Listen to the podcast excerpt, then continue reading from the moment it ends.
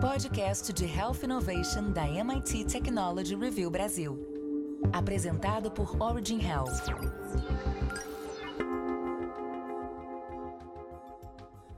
Olá, bem-vindas e bem-vindos ao podcast de Health Innovation da MIT Technology Review Brasil, apresentado pela Origin. Eu sou Laura Murta estou com Camila Pepe e Jonas Sertório. No episódio de hoje, vamos falar de um novo sistema que pode prever a estrutura química de medicamentos e pode ajudar a prevenir interações medicamentosas adversas, uma das principais causas de morte de pacientes. Lembrando que esse podcast é um oferecimento da Sociedade Beneficente Israelita Brasileira, Albert Einstein. Faça parte da comunidade MIT Technology Review Brasil e assine nosso conteúdo em mittechreview.com.br barra assine. MIT Tech Review barra assine. Segundo o FDA, interações medicamentosas adversas graves podem matar mais de 100 mil pessoas hospitalizadas por ano nos Estados Unidos. Contudo, o procedimento tradicional para evitar tais interações durante o desenvolvimento do medicamento é fazer testes físicos e ensaios clínicos, que são caros e trabalhosos, para então catalogar todas as possíveis interações químicas do medicamento proposto com os já existentes. Para começar, eu queria perguntar para Camila como funciona essa solução que vem sendo proposta que tem como base a inteligência artificial. Então, Laura, para conseguir criar esse sistema que recebe dois medicamentos diferentes e prevê como eles irão interagir, os pesquisadores começaram traduzindo as estruturas químicas 3D dos medicamentos para um formato de representação que usa caracteres conhecidos como SMILES, que significa Simplified Molecular Input Line Entry Specification, que é uma forma de representar estruturas químicas usando caracteres baseados em um código padrão americano para o intercâmbio de informação nada mais é que um sistema de representação de letras, algoritmos e sinais de pontuação e de controle que pode ser lido por uma rede neural. Eles treinaram essa rede neural utilizando um banco de dados de interações medicamentosas conhecidas. O sistema consegue então prever a probabilidade de que dois medicamentos tenham uma interação adversa e mostrar as partes específicas da molécula que contribuíram para tal previsão. E Jonas, Quais foram os resultados observados? Então, Laura, quando eles testaram o sistema usando dois conjuntos de dados comuns de interações medicamentosas, os pesquisadores notaram que o seu desempenho foi melhor do que os resultados dos sistemas de inteligência artificial de última geração existentes.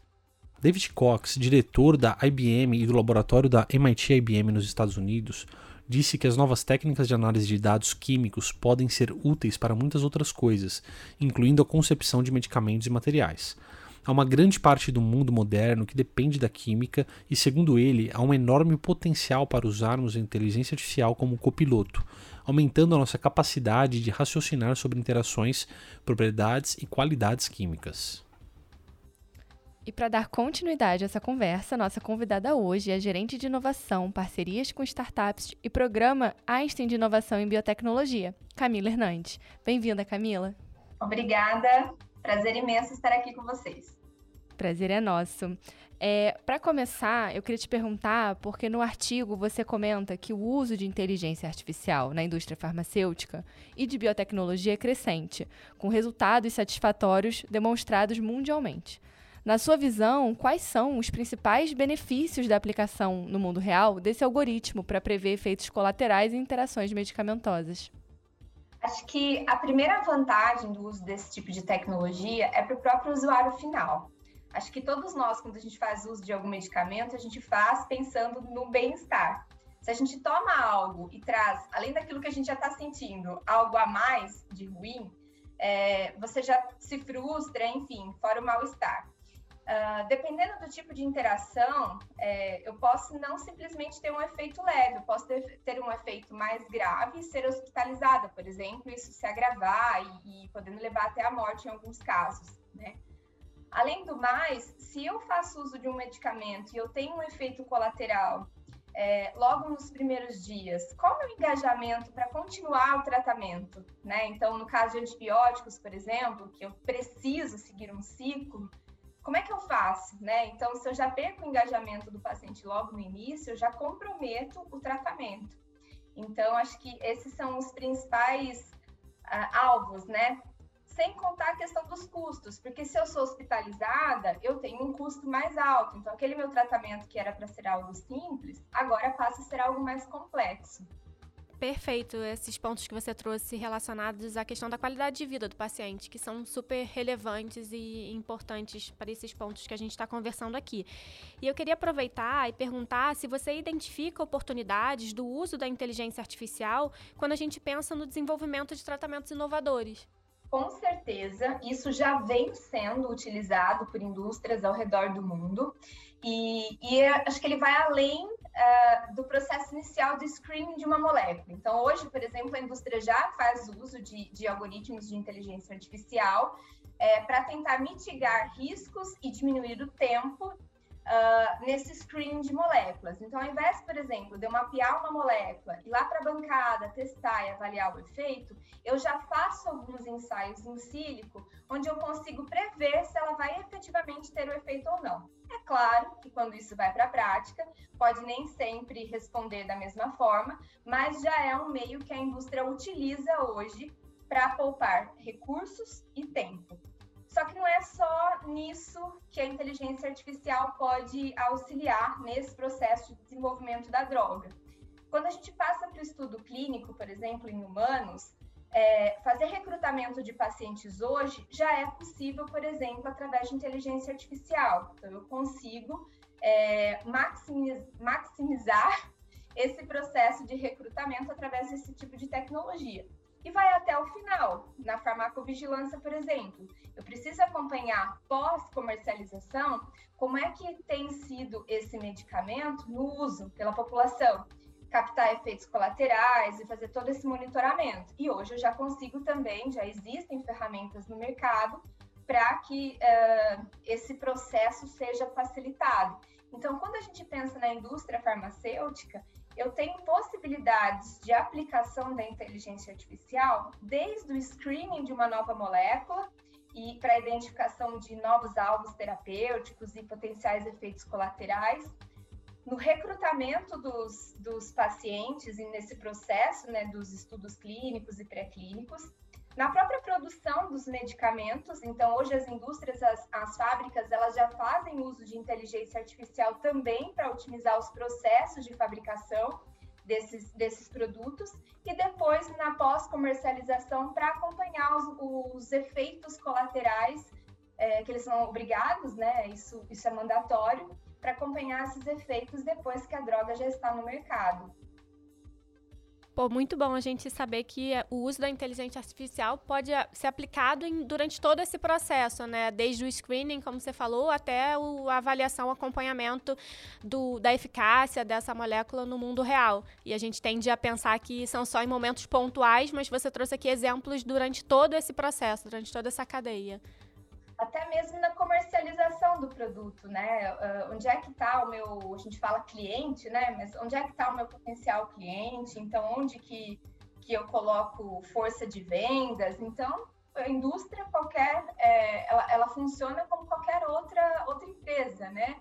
Então, você consegue também aplicar a inteligência artificial no, na comercialização desses produtos nessa parte você diz para montar a estratégia de comercialização, tipo em quais estados eu tenho mais pacientes, é, perfil de, de, da molécula mesmo e do paciente que vai ser atingido por essa molécula.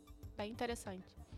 É, eu acho que essa questão também no pré-clínico é muito importante, né? Porque a gente sabe é, das consequências de um alto investimento em pesquisa e desenvolvimento, né, posteriormente no custo desse tratamento, e fora também o desperdício de tempo. Então, eu acho que otimizar essa fase e até para pensar no cuidado do paciente lá na frente é muito importante, que já até adianta um pouco da minha próxima pergunta, que é isso, né? Se a gente pensar na prática clínica, no momento pós-desenvolvimento, né, da prescrição, é, como no dia a dia os pacientes e toda a rede de cuidado vão se beneficiar do uso da inteligência artificial. É, Para isso, também já tem soluções no mercado, ainda não amplamente utilizadas, né? Eu acho que na medida em que avançamos também no conceito de medicina personalizada, onde eu levo em consideração vários dados daquele paciente, porque inter... eventos adversos não é só em relação à combinação de drogas, mas eventualmente até com alguma condição clínica daquele paciente que vai levá-lo a ter alguma, algum efeito colateral. E nesse sentido, existem alguns softwares, algumas, algumas softwares, algumas soluções no mercado que trazem é, todo esse histórico de maneira automatizada. Então, puxam dados de prontuário, já entendem quais são essas características clínicas desses pacientes e cruzam com as, com as drogas para levantar potenciais efeitos colaterais, né? Isso também é feito não só por hospitais, mas por próprias empresas, por exemplo, que trabalham com exames de farmacogenética. Então, obrigatoriamente, eu preciso cruzar os dados do medicamento com dados genéticos dos pacientes para chegar num consenso de qual medicamento aquele paciente não deveria tomar, por exemplo, não deveria fazer uso. Então, é muito amplo esse, esse uso. O que, que eu vejo assim no Brasil, né? Não acho que a gente está nesse patamar ainda de ter do médico ter lá no consultório um, um algoritmo onde ele, ele é, digita lá os medicamentos que eu vou fazer uso e já tem lá um, um sinal de alerta que ele não deveria prescrever aquilo para mim. Não de maneira automatizada, né? A gente tem bibliotecas onde os médicos podem consultar esses efeitos colaterais, é, mas essas soluções que de fato trazem isso de maneira automatizada, isso ainda não é difundido aqui no Brasil. Acho que nem lá fora, para ser bem sincero, em países que é, tem várias empresas ofertando esse tipo de recurso, Estados Unidos, Israel, isso também não é uma prática ainda totalmente é, disponível. Você adivinhou que eu ia te perguntar. Eu ia te perguntar exatamente o quão distante a gente está de ter isso aqui no Brasil. Você já trouxe aqui os exemplos para gente, mas você acha que no curto prazo a gente já conseguiria ter algo mais automatizado? Acho, acho sim. As coisas, as tecnologias têm avançado de um jeito que não dá nem para dizer mais que nada é para longo prazo, né? Porque piscou, já já já está aí. Eu acredito sim que num curto é, espaço de tempo a gente já vai ter isso aqui no Brasil e de maneira difundida, né? Porque é um ganho para o paciente, né? É um ganho para todos, né? Você reduz custos, você engaja o paciente porque ele não tem efeito colateral e ele segue no tratamento. É, vou dar um exemplo, né? É, alguns pacientes, por exemplo, que fazem tratamentos é, psicológicos, né? É, psiquiátricos com alguns, alguns medicamentos, eles têm muito efeitos adversos, né? Então, de que maneira que eu trago para a prática clínica, já prevendo algo que eu não deva é, ofertar àquele paciente, é, ou interações medicamentosas simples, por exemplo, o uso de algum anticoncepcional, um antibiótico que eu não deveria de forma alguma prescrever para aquele paciente. São coisas que os médicos fazem hoje na prática, de perguntar, né, e, e, e acabam é, prescrevendo de maneira mais assertiva, mas com base em perguntas, mas que poderiam estar automaticamente ali, é, enquanto ele digita os dados no prontuário, já tem um, um alerta ali, olha, esse medicamento em associação com esse outro não vai dar certo, ou esse medicamento para essa paciente que tem uma arritmia cardíaca, por exemplo, não vai dar certo. Então, e já ofertando um substituto, né? Legal. Você começou falando para a gente sobre o uso da inteligência artificial durante toda essa cadeia, né? durante todo o processo, desde o desenvolvimento até o dado de mundo real. Mas quando a gente fala de farmacovigilância, você acha que esses sistemas poderiam ser utilizados para essa realidade? Muito. A gente já tem isso, e isso a gente já tem aqui no Brasil, né? A gente tem até é, empresas incubadas aqui na nossa incubadora, na Erids, que, que já fazem isso, né? E que coletam esses dados de efeitos colaterais e já conseguem é, fazer um gerenciamento desse risco é, pós produto no mercado, né? Então o paciente já está consumindo isso. A gente tem que pensar que esse tipo de inteligência ele pode vir em dois momentos. Um que eu uso esse tipo, esse tipo de solução para prever, então eu nem prescrevo aquele medicamento, e em outros momentos em que eu monitoro o uso daquele medicamento, né? E para esse fim aqui, a gente já tem soluções hoje no Brasil, principalmente na área oncológica, onde você faz o uso desse tipo de tecnologia para monitorar pacientes oncológicos, que são pacientes que têm muitos efeitos colaterais e que, dependendo desses efeitos, as consequências podem ser bem sérias, né? Eles precisam ser socorridos a tempo. É, e um ponto importante que você trouxe também no início é a questão relacionada ao custo, que a gente acabou falando lá no início, mas não falou mais. Tudo isso que você comentou aqui está relacionado com custo também. Então, todo esse uso de inteligência artificial pode ter um impacto, é claro, na qualidade de vida do paciente, excelente, mas que também tem um impacto na outra ponta, que é com todos os custos que podem ser evitados graças a essa inteligência que vai respondendo para a gente de uma maneira mais assertiva do que deveria ter sido feito para ter um melhor cuidado desse paciente, né? Exatamente. O exemplo que eu dei, por exemplo, de pacientes psiquiátricos, né, é, que é muito comum é, ter esse, esses efeitos colaterais e tudo mais, é um caso que o paciente ele começa, ele, ele uh, adquire o medicamento, ele toma seis comprimidos, ele já sente que aquilo não, não tá legal e troca e troca, além do dano emocional, né? Porque você, como eu disse, ninguém começa a tomar um medicamento pensando que vai ficar pior, né? A expectativa é sempre de melhorar. O custo que ele tem, né? Porque ele, ele tá há meses ali e sem um tratamento que de fato esteja trazendo um ganho para a saúde, né? Ele tá isso tem um custo e ao mesmo tempo não tem ganho. Fora aqueles casos que a gente comentou, onde os efeitos adversos podem sim levar a uma hospitalização e aí os custos são muito maiores. É, eu acho também que essa questão da adesão do paciente ao tratamento né, é um aspecto que tem sido muito discutido hoje, se a gente olha até para a própria ISPOR, né, que é a Sociedade de Farmacoeconomia e Desfechos em Saúde, a adesão é um dos domínios hoje, né, que deve, deveriam ser considerados como um domínio de valor, até para quando a gente desenvolve análise econômica, e isso acaba sendo utilizado muito com base no ensaio clínico, que a gente sabe que é um ambiente controlado. Então, eu acho que ter essa, né, é, trazer para a prática a importância da adesão e como, de alguma forma, a gente prevenir que esse paciente abandone o tratamento sabendo de um, de um efeito adverso, por exemplo, é muito importante. E também quando a gente pensa, por exemplo, é, em pacientes idosos, em polifarmácia, em um cenário de muitas comorbidades, né? Exatamente. Aí, principalmente nesses casos, que a inteligência artificial pode ter um papel extremamente relevante. E, e, você enxerga, Camila, assim, alguma área terapêutica? A gente falou aqui do, dos oncológicos, falou também é, dessa parte de saúde mental, né, dos tratamentos psiquiátricos. É, a gente acaba falando muito de evento adverso, de comorbidades e também de, de, tratamentos associados. Eu penso, por exemplo, no caso dos pacientes com HIV, né, que muitas vezes têm restrições no uso de outras terapias quando a gente olha, por exemplo, para tratamentos até mais antigos. E também pensando, por exemplo, no SUS.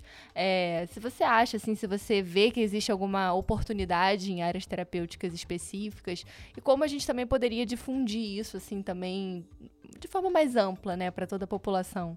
É, eu acho que existe um, um, um caminho, até saiu um, um interessante artigo no, no, The Lancet no ano passado, e ele trouxe as principais áreas onde a inteligência artificial, onde tem que ser estudos né, de validação de inteligência artificial para prevenir uh, questões de efeitos colaterais. E as principais áreas que eles trazem, dentre essas que a gente comentou, que são essas que têm pacientes imunossuprimidos, né, no caso de pacientes oncológicos, Cardiologia é uma área que já tem bastante, vários estudos, né, trazendo a relevância desse tipo de, de solução, além dos analgésicos, né, que também tem toda uma questão, principalmente nos Estados Unidos, enfim, é, e tem vários estudos nessa linha.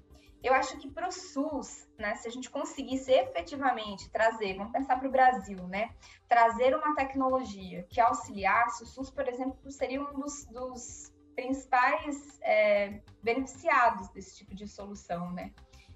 E a gente precisa trazer com velocidade e validar também essas soluções, que é outro ponto muito importante, né?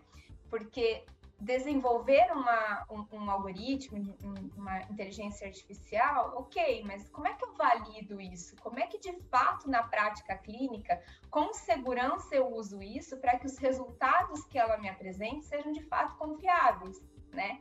E aí vem outra questão. Esse estudo, por exemplo, é, ele traz exatamente isso. Hoje, mais de 90% dos trabalhos que, que publicam né, esses, esses desenvolvimentos desses algoritmos, na verdade, só estão mostrando que desenvolveram. Só 10% mostram que efetivamente validaram e que, de fato, esses algoritmos funcionam, né? Eles fazem o que se propõe.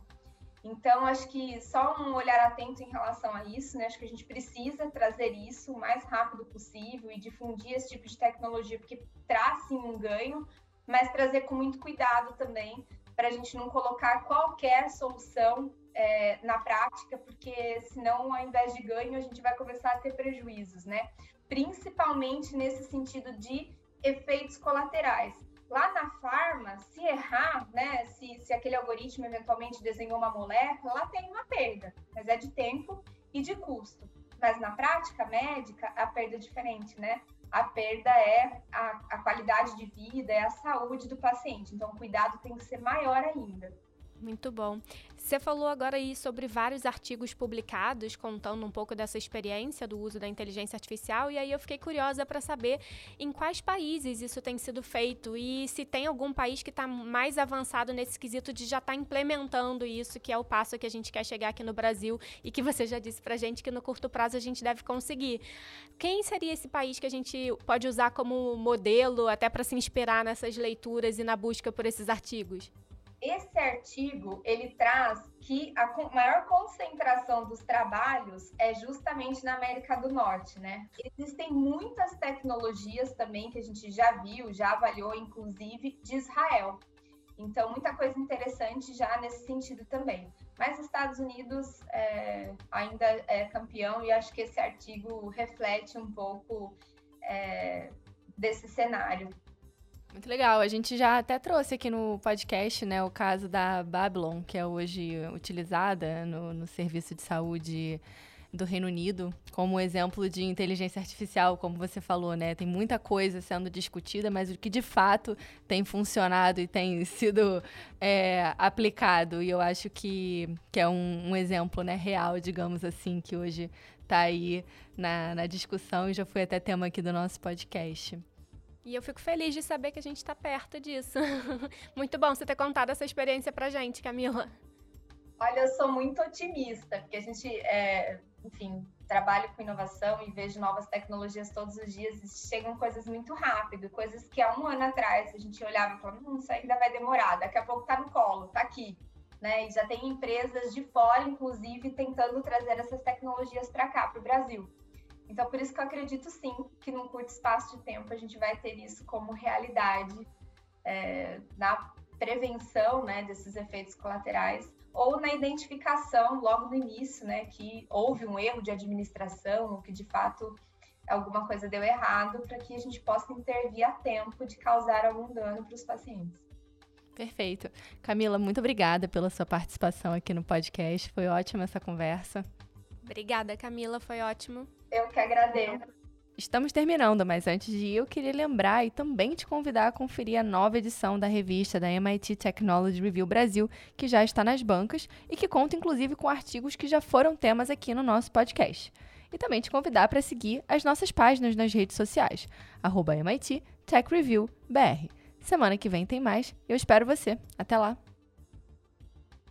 Você ouviu o podcast de Health Innovation da MIT Technology Review Brasil, apresentado por Origin Health.